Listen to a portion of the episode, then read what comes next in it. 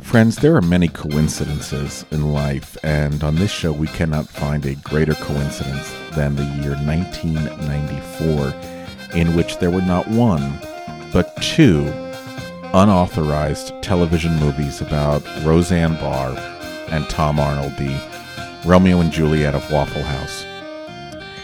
Ray and I will do a deep dive into both of these movies, comparing and contrasting the legacy that they bring out. Ray will take on Roseanne and Tom, and I will take on Roseanne in unauthorized biography.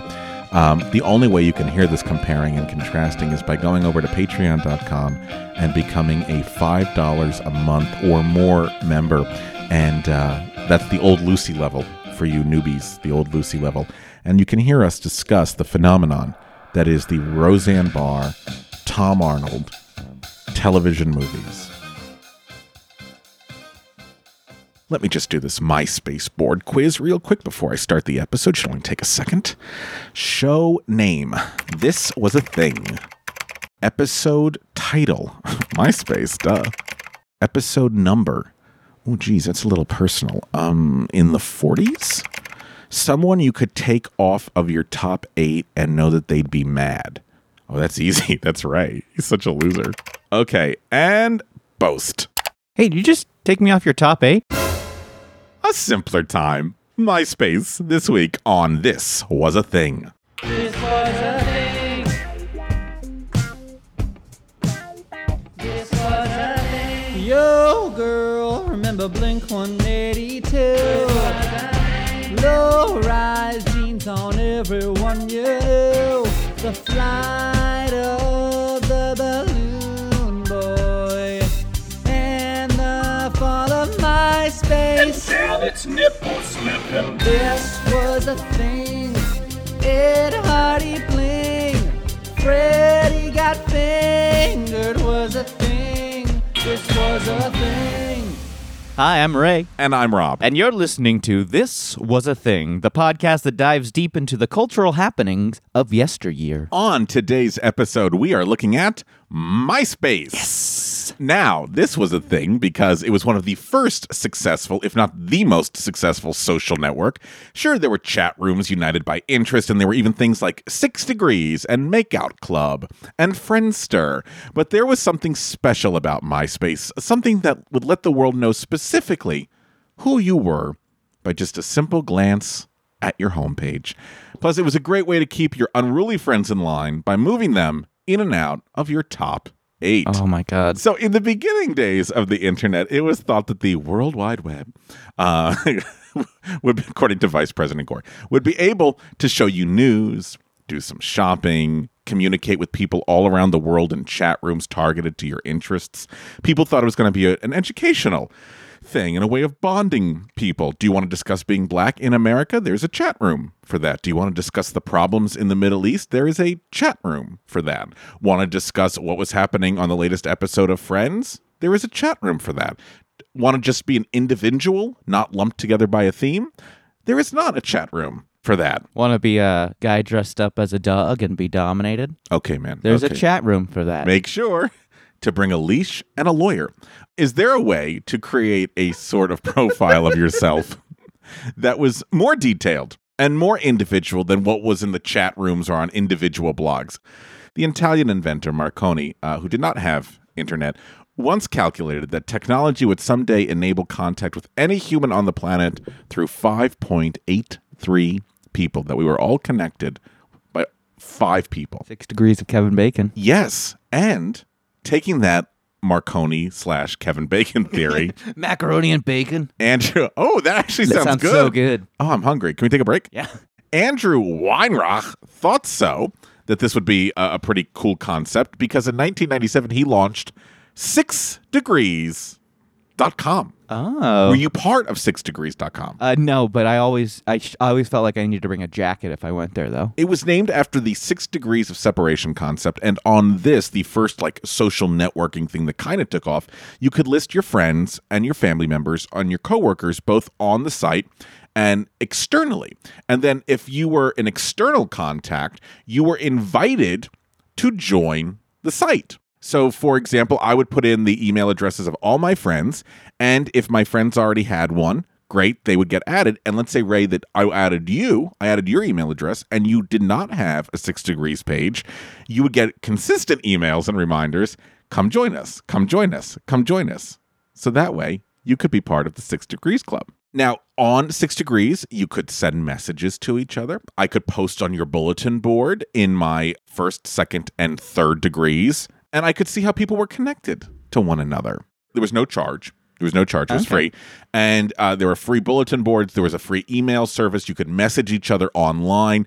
All as long as you filled out a brief information form and you gave the addresses of 10 friends. What? The email addresses of 10 friends. Oh, okay. Not the actual like physical addresses, the email say. addresses of 10 friends. Wait, do you need like the postal code after the zip code? Like, do you need the five and then the dash and four? Or I can't do that. Yeah, I don't know all that kind of stuff. And what had started in 1997 with 150 people in New York City blossomed into a service that added 4,000 members every 24 hours. Oh my god! So it was a nice way of connecting people. And not to be outdone, my friend, and only three years after Six Degrees launched, Gibby Miller came along and brought the world Makeout Club in 2000, which introduced features and concepts such as customizable user profiles with photos and What? interest sections that are now the standard in social networking. to get my scanner hooked up. Now, the site said it was for, quote, indie rockers,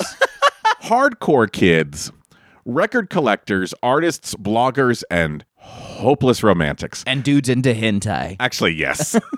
now, Makeout Club grew to add fully featured user profile pages, image galleries, message boards, blogs, private mail, private galleries, and crush lists, which was an early matchmaking feature. And despite its its name, Mr. Miller insisted that during the site's infancy that it was not a dating site but a place to make friends. So what this was was it was like remember the emo hot topic-ish phase that everybody went through? So it was specifically that type of music that united these individuals. So if you were going onto this site, you were probably a really hardcore indie rocker. Could there be a way of combining these two websites so it was the connections of Six Degrees and the personal individualization of Makeout Club? Take it away, Jonathan Abrams, because he is the man that gave us 2003's Friendster. Friendster allowed users to directly contact other members, maintain those contacts, and share online content and media with those contacts. I have this VHS I want to share with you. That's going to be a problem. Oh. Plus, it could be used for dating, and you could share your videos, photos, messages, and comments with other members via profiles and networks. This was so popular that it had 3 million users within the first few months of its launch, and Google offered to buy out Friendster for $30 million, but Friendster declined which led to its eventual demise as a social networking site. They say one of the biggest blunders in Silicon Valley history is when Friendster said, No, Google.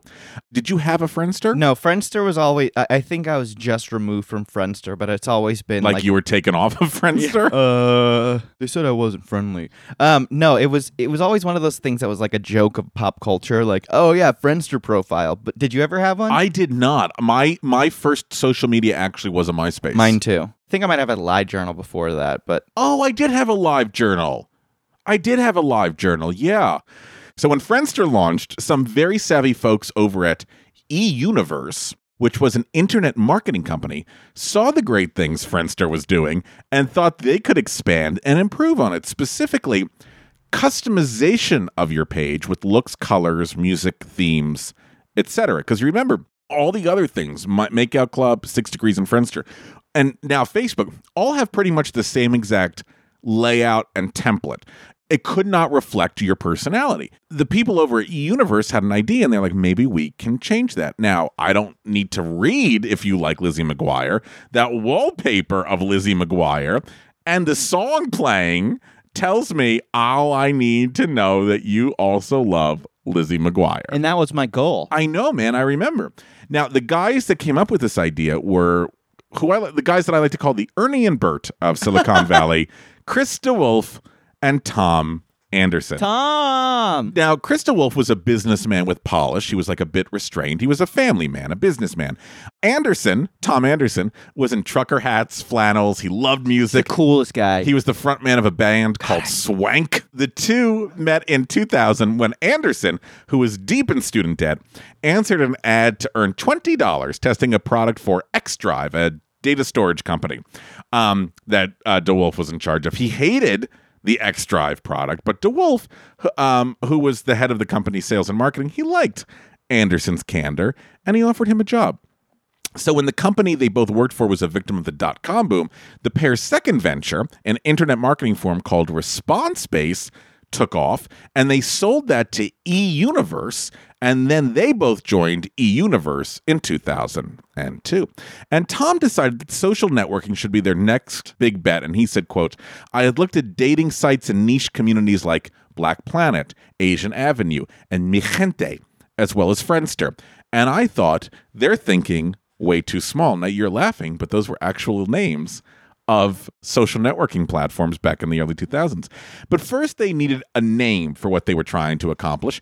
And DeWolfe remembered that he had bought the URL myspace.com, thinking that he might start a web hosting company but realized the name better fit this social network experiment. So, who are they going to go after first? Musicians, because musicians are sexy. And man, he ran swank. First profile. Swank. Swank. So, MySpace launched in 2003 with Anderson and DeWolfe inviting LA bands and club owners to post and create pages and allowed other users to become their quote unquote friends.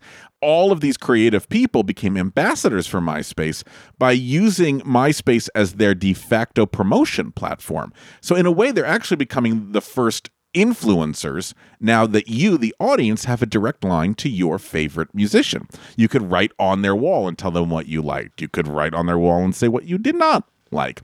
DeWolfe said, adding, quote, people like to talk about music, so the band set up a natural environment to communicate, right? So in 2004, this is where I think MySpace is really brilliant.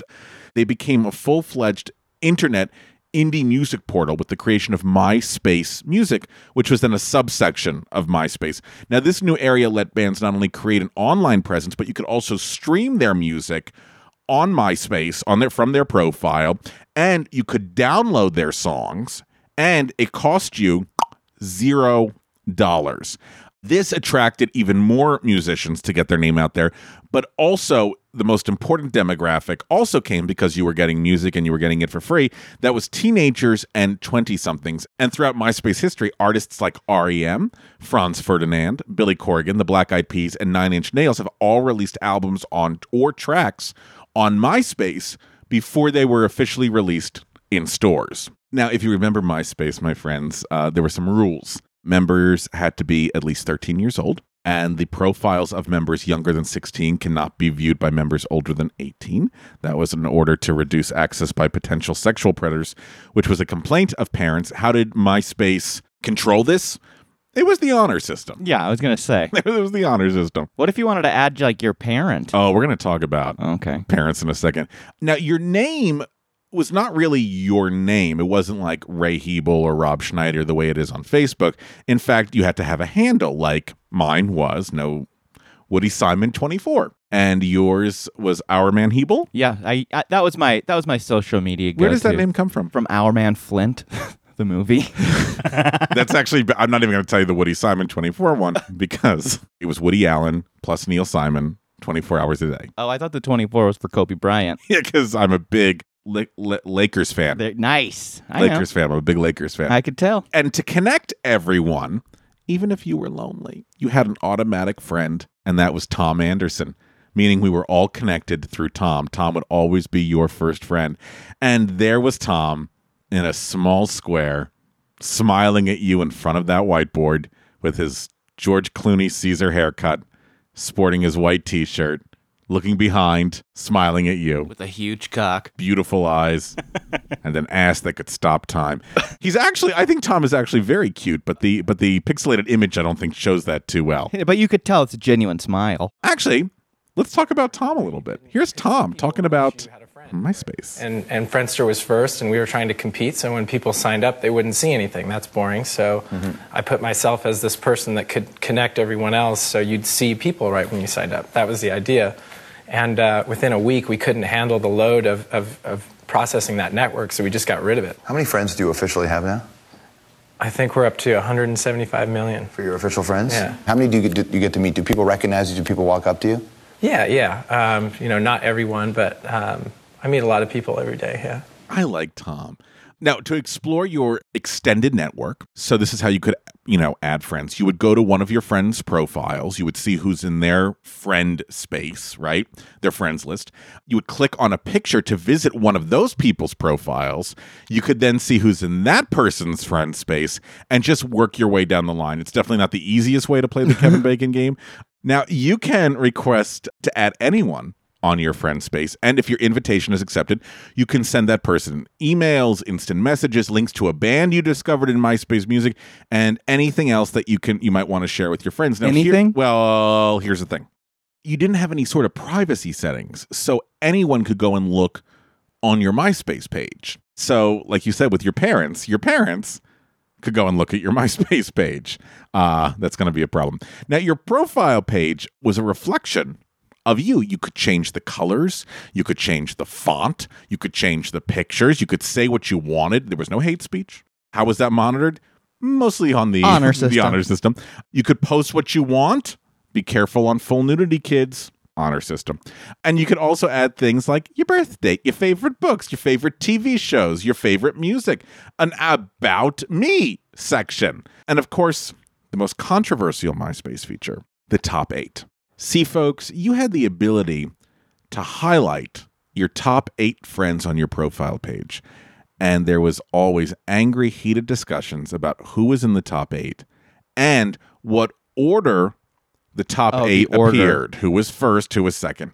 The number of times I got into fights over this was astounding. And with my best friend, if she pissed me off, I would immediately take her out of my top eight. And she would get so pissed at me. Of course you did. Did you ever have any top eight scuffles? I mean, not really scuffles, but I remember it was always like mindful and stuff. And but I think I was more mindful of like where I was on other people's top eights. Oh, yeah. Oh yeah, like it, or if I still made it. I was very in my head in my uh, late. Did you ever check my MySpace to see if you were in my top eight? I don't remember checking yours because I just assume I never made yours. That would be correct. Yeah. Now, there's a couple of things that were besides your top eight.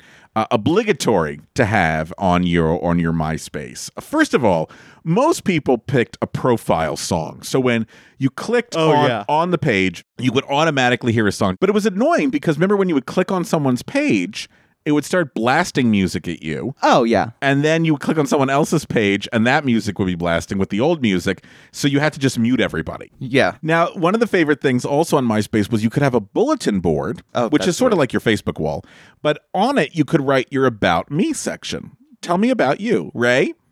Let's go back to 2004, 2005. Ray, give me your About Me section, please. Hey, you guys got any extra Mountain Dew Live Wire? LOL. Hey, I'm I'm Ray. Um, catch me at Moorpark High School Theater um, this week.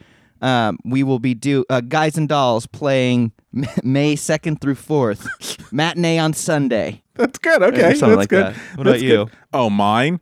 Oh, it was probably like a bunch of like inspirational like theater quotes and stuff like that. Like, art is what you make it. Arthur Oh, Miller. sure. You know. Oh my! You know what a big one was? It was a John Waters quote, which I always had up there, which was if at least one person laughs, it's not in bad taste.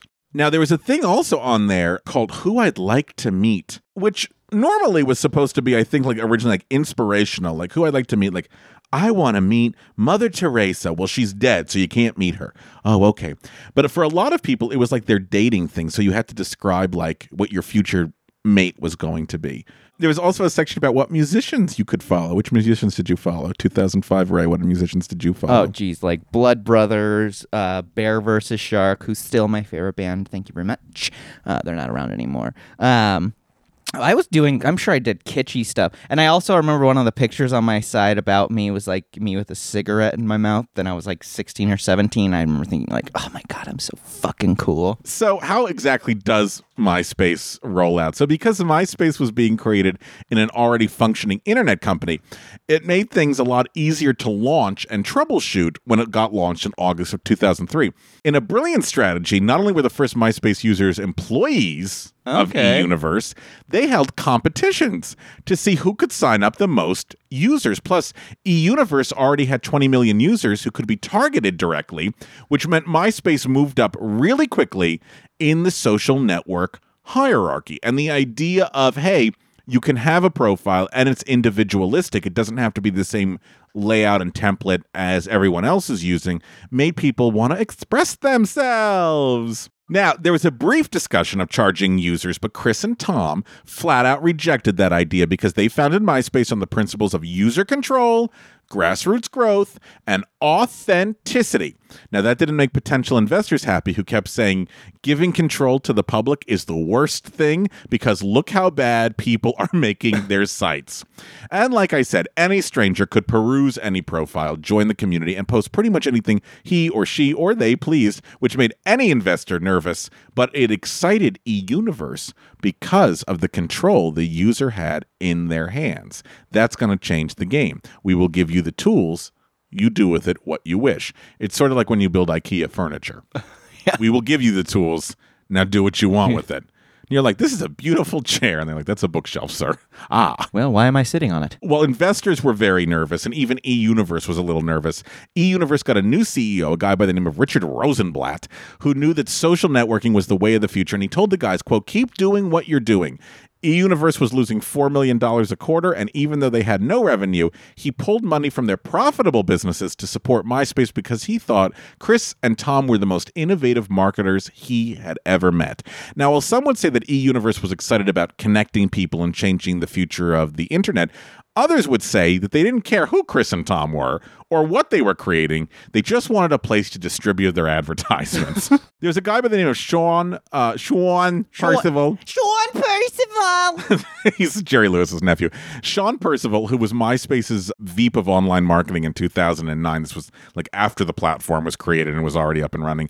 And he said, quote, all eUniverse wanted to do was build a social network so they could have distribution for their ads selling these horrible products to people.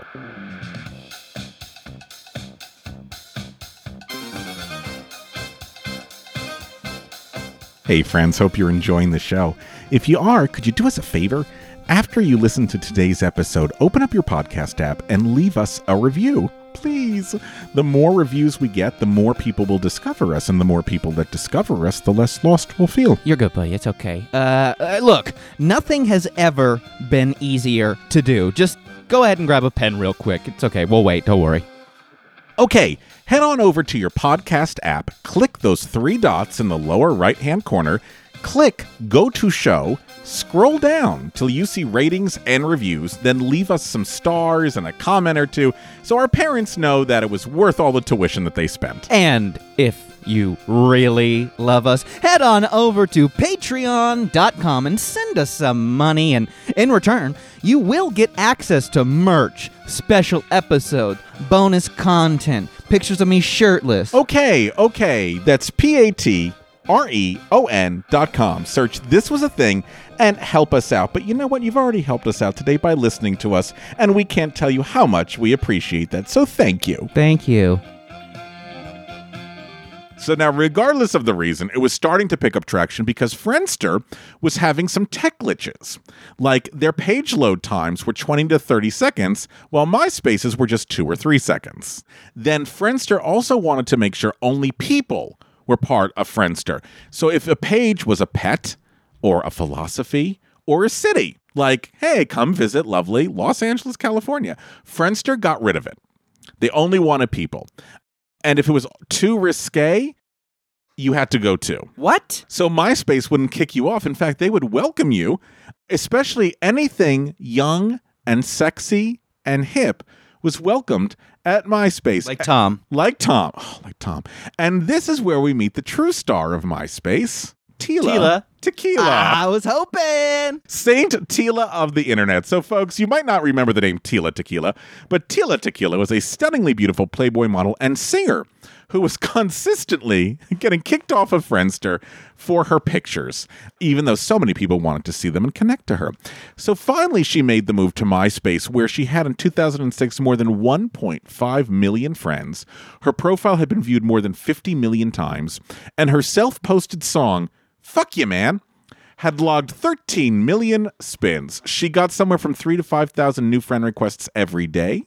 She was something entirely new. It was a celebrity created not by a studio or by a network, not even by her talent, but fan by fan, click by click, from the ground up on MySpace. For me, MySpace can really be divided into two eras pre Tila and post Tila. Pre Tila, your MySpace friends were mostly people that you actually knew. Post Tila, the biggest game on the site then became who has the most friends and didn't care who they were. I just wanted the most friends. And then Tila said once they saw how I worked it, everyone did what I did and started promoting themselves. And so you would try to collect as many friends as possible so your numbers would grow. For what purpose? Just to look popular, of course. So Tila, in a lot of ways, is also our first like individual influencer. And popularity was important for MySpace's biggest users who were 16 to 25. Of course, there were people younger than that, but they lied to get into the site, all wanting to express themselves without mom, dad, or their step parents telling them what to say and how to say it. And of course, because anyone could view your page, I am sure there were many parents that got a nice idea of little Kyle's hobbies, which I'm sure included devil worshipping. But it's not just for kids. People in their 30s are looking at it for a place to meet a partner. Business folks are looking at it for potential customers, and older people might be looking for a date or companionship. And if you were undiscovered talent, you could post your music looking for representation. In fact, some really big people that had careers, but pretty big people were using MySpace as a place to launch. For example, in October of 2004, REM posted an album to MySpace. And once they did it, thousands of smaller name musicians then started going to MySpace saying, if REM can do it, we can do it. December of 2004, you could go and visit the profile of Hilary Duff, and you could download three of her songs for free on a page surrounded by a marketing pitch for Secret Sparkle deodorant. This was also, there was a new technology in 2005. You might not have heard of it called YouTube. And MySpace users had the ability to embed YouTube videos into their MySpace profiles. MySpace also had MySpace Mobile to access and edit one's profile and communicate with and view the profiles of other members on your phone. Plus, they gave you classified ads. So I could also find a job on MySpace. So, with all the possible ways of connecting growth and potential revenue, it took only a year or so before MySpace attracted the eyes of some very wealthy men. The man, Rupert Murdoch. Fox News' very own Thunder from Down Under. Bird space. Space, Rupert Murdoch. 2005 was a uh, watershed year for MySpace. At the beginning of the year, they turned down Mark Zuckerberg's offer to buy the fledgling conformist 2004's Facebook for $75 million. They were like, that's too expensive, and it's aimed only at college students, not the entire world. And you can't personalize it, Mark. So take your $75 million offer and get out of here. Later that year, Rupert Murdoch's News Corporation bought Intermix Media, that was eUniverse's new name, for a whopping $580 million. He didn't really want anything that eUniverse slash Intermix Media was offering except MySpace. He just wanted MySpace. The feeling was that News Corp could drive MySpace users to News Corp's news outlets as well as specific advertising. So with more than 15 billion views a month on MySpace, he he wasn't wrong. This was a smart idea. Murdoch was quite clear to the very nervous Chris and Tom, who were like, We don't want this to become a corporate. He said, Look, you do you. I'm not going to interfere. Just keep doing what you're doing. I won't interfere. By the way, we're moving you from your nice, relaxed, laid back Santa Monica offices to my building in Beverly Hills. So suddenly, what was like laid back and fast food everywhere was now gray cubicles in a big office building. They went from eating to McDonald's around the corner to the only place that they could find was the restaurant at the Four Seasons. Ah. So it's going to change a little bit. And in their defense, Chris and Tom were like, oh, why are we doing this? Never trust Rupert, kiddos. If we've learned anything, don't trust him. MySpace at this point, like I said, it was just unstoppable. It was registering 320,000 new users per day. Oh, wow. It had overtaken Yahoo to become the most visited website in the USA, all because of the site's engagement factors. Then they went global, launching MySpace for other countries MySpace Canada, MySpace Mexico, MySpace uh, the Netherlands. And actually, speaking of the Netherlands, its 100th million profile was created in the Netherlands in August of 2006. 100 million profiles around the world. Crazy. Then Google comes along and Google guaranteed $900 million over three years for the exclusive rights to web based search results and links on MySpace. And soon MySpace went from 1 million in ad revenue a month to 30 million. And at its peak, when News Corp attempted to merge it with Yahoo in 2007, MySpace was valued at $12 billion. But as we know, my friends, all good things must come to an end. The Google deal was great, but it required more ads on pages, which led to slower speeds and more cluttered pages. Internally, there were struggles between DeWolfe, Chris DeWolfe, and News Corp because News Corp was like, we want to focus on near term monetization as opposed to thinking about long term product strategy. Now, remember Facebook? Remember Mark Zuckerberg? he's only concerned about like what makes it easy for the users and he does he's not concerned about revenue he's like revenue will come he's like let's just make this easy for the users to begin with and the midst of struggling to say that they were more than a site based around music and entertainment features and all these ads are popping up and facebook is starting to creep up there connecticut attorney general richard blumenthal launched an investigation into children's exposure to pornography on myspace and the resulting media frenzy and MySpace's inability to uh, build an effective spam filter gave the site a reputation as a quote uh, vortex of perversion. And soon MySpace was where you went for seediness and unsafe practices. Facebook was safe. It was secure. It had standards. There are a couple of horror stories that came out of MySpace that also did not help this. There was a girl by the name of Catherine Lester, and she was 16 years old. She secretly left her Michigan home to fly to the Middle East to meet with her Palestinian boyfriend who she met on MySpace. Any update? Yes, she broke up with the guy uh, whose name was Abdullah Jinsawi on Dr. Phil. Oh, good. And then this was this was sad. There was a girl by the name of Megan Meier in Missouri. She was 13 years old, and she committed suicide after being bullied on MySpace. And where it gets really bizarre is that there was a woman by the name of Lori Drew who was a neighbor who had a teenage daughter. Lori, the mother, created a fake MySpace account claiming to be a 16 year old boy named Josh Evans who was interested in Megan. And then he began sending harassing messages to her. And uh, Megan uh, hung herself uh, because of the harassing messages. This was a fake account and it was not another child, it was a mother that was doing this. The mother was convicted of only three misdemeanors, and those were of uh, accessing MySpace without authorization, and uh, a federal judge overturned those verdicts. So uh, Lori got away with with murder. And you also like I, I- we've said this before, but you also know it's bad when SNL is is coming after you. This is an SNL sketch where Andy Samberg is teaching adult learners how to create a MySpace.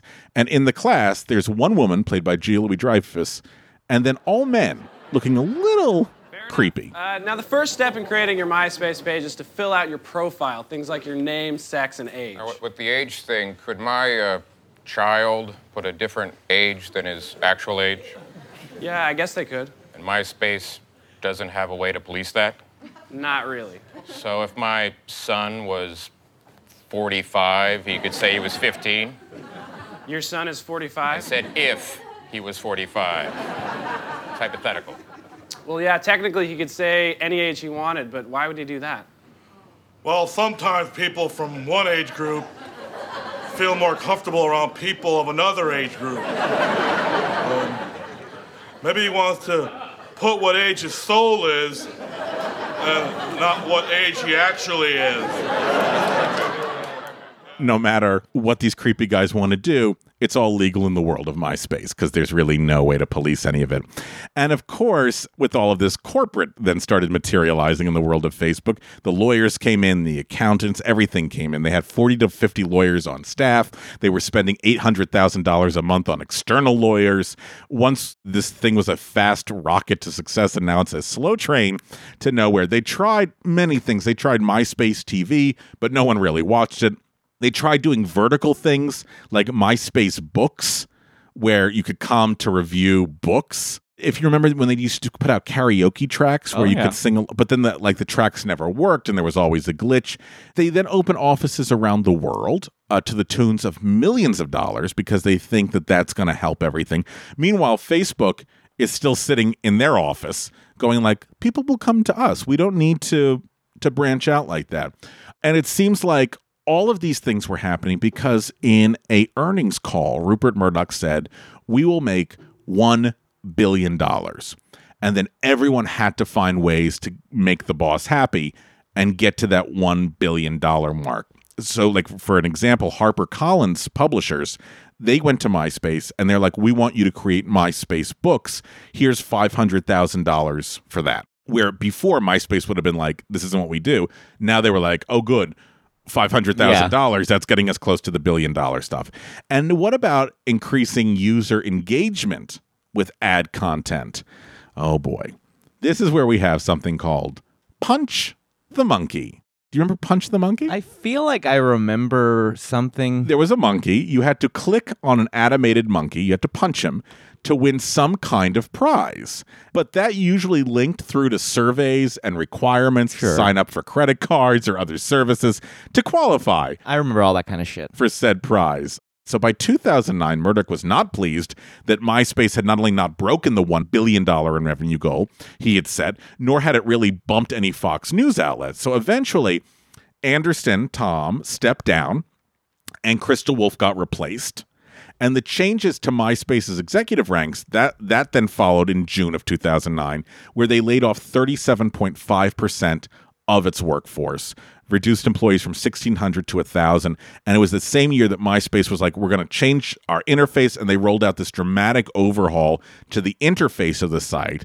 How many times do you go onto Facebook and they've changed the interface and all you listen to is people complaining that they've changed the interface? And it's not even that. and it's not that different. But same thing happened on MySpace. Then in 2010, MySpace attempted to turn the ship around with a recommendation engine, stronger privacy settings, game notifications. They were going to Facebook at that point. Everyone was just going to Facebook. They felt Facebook was cleaner, easier, and safer. And then they were like, we're not doing the social networking stuff anymore. We're just going to be a social entertainment site. You can follow bands, you can follow TV shows, you can follow movies. And in March of 2011, MySpace had lost 10 million users between January and February of that year. Oh my god. And it had fallen from 95 million to 63 million unique users during the previous year. Advertisers are like, we don't want to do long term deals with the site. And then finally, in February of 2011, News Corp was like, we're putting it up for sale. It was estimated at that time to be worth anywhere between 50 to 200 million dollars, but losses from the last 2010 quarter were 156 million dollars. The deadline for bids of MySpace, which uh, ended on May 31st, 2011, passed without any above the reserve price of $100 million being submitted.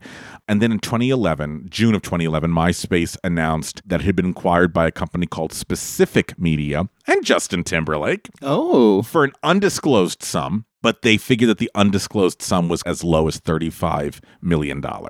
So they paid 580 for it Yeah. originally, and now it's down to 35. Rupert Murdoch went on to call MySpace, quote, a huge mistake. Not Fox News is a huge mistake, but Well, that brings in the money. that brings in the money. And then finally, Time Inc. bought it in 2016.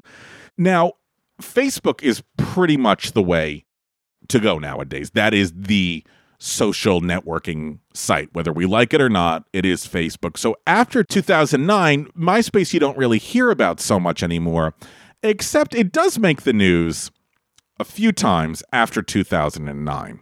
In 2013, MySpace did a redesign, and that resulted in users losing access to all of their previous blog material. So anything before June of 2013 just sort of went away. In May of 2016, the uh, data for almost 360 million MySpace accounts was offered on the Real Deal dark market website. The leaked MySpace data included email addresses, usernames, and uh, weakly encrypted passwords. Finally, this is also very sad. Oh my in God. March of 2019, MySpace revealed that it had lost all their user content from 2015 and earlier in a botched server migration with no backup, which meant over 50 million songs and 12 years of content were permanently lost. So, MySpace, which was once a corporation Wow. valued at $580 million, has sort of become a punchline. Could this have been prevented? And could MySpace possibly return? We'll tell you after the break. This was a thing, this was a thing. And now, this is a sketch.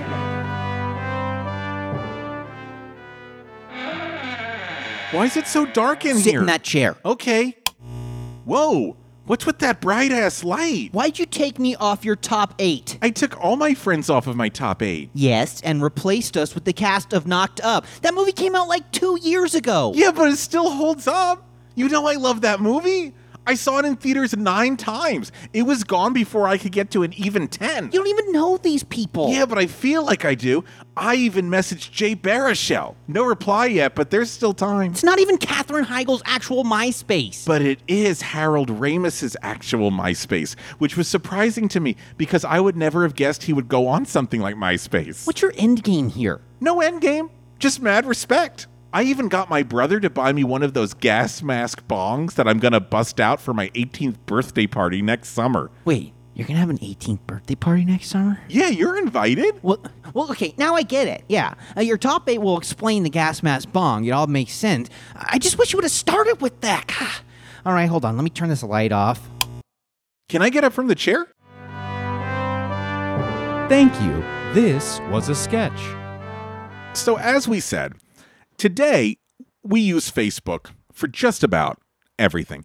And Facebook has become such a powerful social networking site.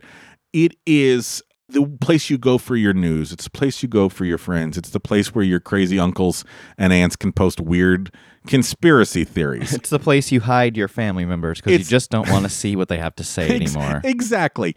But it's also, in that regard, turned into this incredibly politicized platform. Regardless of what side of the conversation you're on, you feel like Facebook is encouraging misinformation because there really is no sort of censor.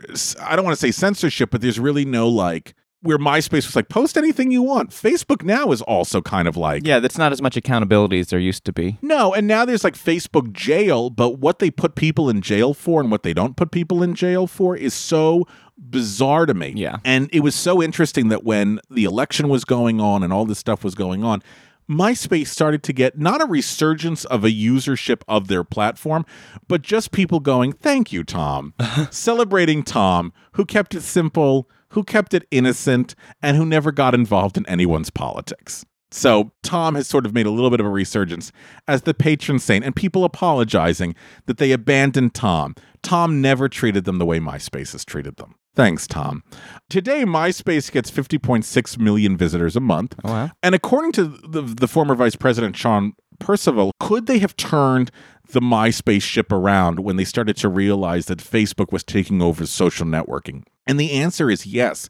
All they really needed to do was just say, yeah, okay, Facebook does social networking. We do social media. We do social entertainment. So we're going to be your number one stop for musicians, television shows, movies. That's all going to be through us. You want to do more personal stuff? Great. Go to Facebook. We're Yep. not going to be a social network anymore. But they couldn't do that. We also have to remember that MySpace, like I said, was really good at making people who didn't have exposure get exposure. And there were a lot of great people that got their exposure through MySpace, like Panic at the Disco, Calvin Harris, and Adele Tila Tequila. and Tila, oh, Tila Tequila. MySpace also gave us such a an iconic, iconic moment with uh, a gentleman by the name of Chris Crocker. Do you know who Chris Crocker is, Ray? Was this on MySpace first? Yes. Oh wow. Do you want to tell the world who Chris Crocker is? I mean, he's Britney Spears' biggest fan, I'd say. She hasn't performed on stage in years. Her song is called Give Me More for a reason because all you people want is more, more, more, more, more! Leave her alone! You're lucky she even performed for you bastards! Leave Britney alone! Please! Perez Hilton talked about professionalism and said if Britney was a professional, she would have pulled it off no matter what. Speaking of professionalism, when is it professional to publicly bash someone who's going through a hard time? Leave Britney alone! Please! So thank you, MySpace, for giving us that, if nothing else. And Tom, where's Tom? Well, he's retired. Oh, I thought you were going to bring him in. Now Tom is into photography.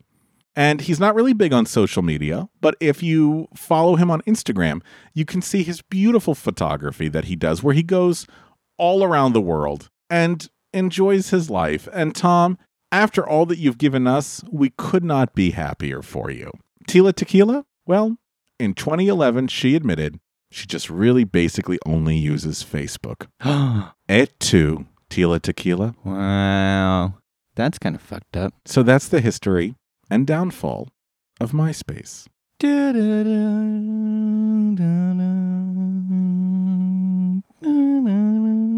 want to play a game? Yes. Okay. Game is called Top 8. Uh-oh. Drop your pants and bend over. Okay, hold on.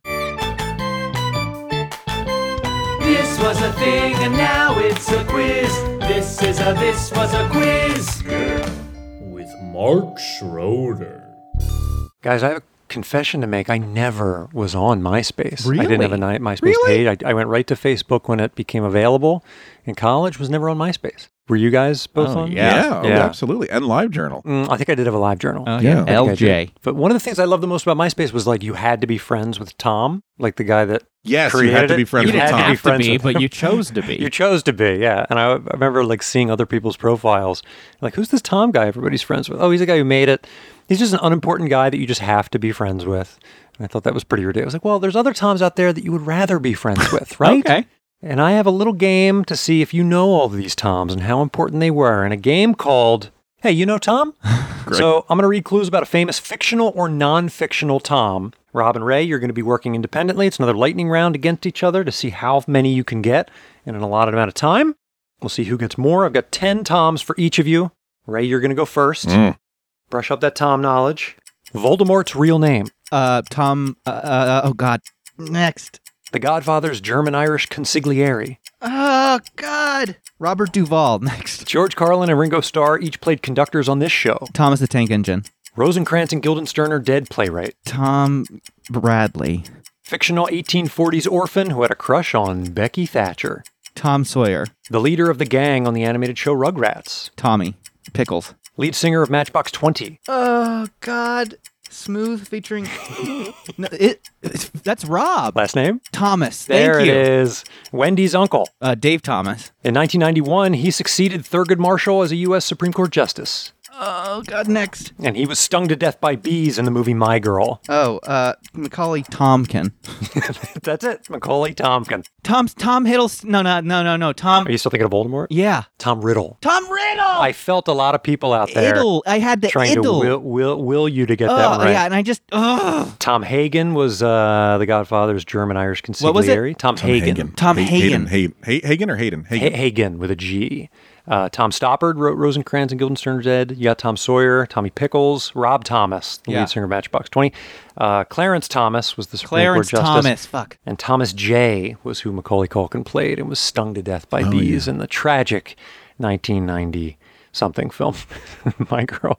Rob, Yeah. let's see what you can do. Oh boy. Former anchor and managing editor of NBC Nightly News for Tom 22 Brokaw. yes. Originally cast as Indiana Jones before backing out. Tom Selleck. Writer, director, and star of The Room. Tommy Wiseau. Canadian funny man and one half of the McKenzie brothers on SCTV. Dave Thomas. Welsh singer who has been collecting panties for nearly seven decades. Tom Jones. Gumball Machine Robot from Mystery Science Theater 3000. Tom Tom? Incorrect. Credited with inventing the light bulb. Thomas Alva Edison. This actor played Elliot in Spielberg's E.T. Uh, I don't know. Gravel voiced experimental singer responsible for The Piano Has Been Drinking, Not Me. Tom Waits. Yes, and he played the middle son Randy on Home Improvement. Jonathan Taylor Thomas. That is correct. Wow, Rob, I think the only one you missed was Tom Servo. Oh, okay. Was I thought you were going to say Gumball. Zachary Ty Bryan for a second there.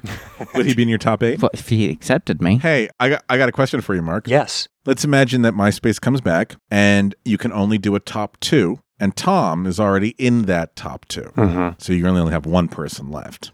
Is it me or is it Ray? I think you guys make a joint account called Ray Rob, and we all share a friendship. And we buck the system. Well, I, I want our production company to be Rob Ray instead of Rob Roy because they're two sexy guys. Hmm, okay. In that case, uh, I choose Ray. Okay. Yeah, I understand. I would choose right too.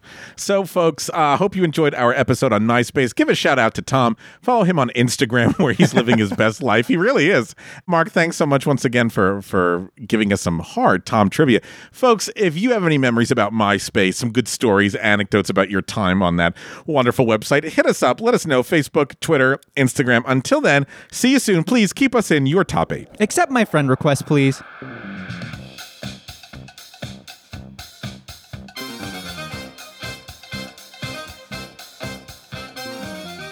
Thanks for listening to This Was a Thing, and a big thanks to the folks that keep this show running. Our editor, Daniel Cut Cut Schwartzberg, our composer, Billy Better Than DC Reese, our social media director, Gabe Hashtag Crawford, our graphic designer, Natalie's Nothing's Too Graphic DeSavia, and finally, our games coordinator, Mark the Shark Schroeder. If you liked what we did today, make sure to head on over to iTunes to rate and review us. The more stars you leave us, the more love we feel. Hey, speaking of love, show us some social media love. Follow us on Instagram and Twitter at This Was a Thing Pod, and Facebook we are This Was a Thing Podcast. Reach out, we'd love to hear from you. And if you really liked what we did today, head on over to patreon.com and become one of our sponsors, and you'll get access to special episodes, interviews, and merch. That's Patreon. Search This Was a Thing and support us so we can keep doing this show.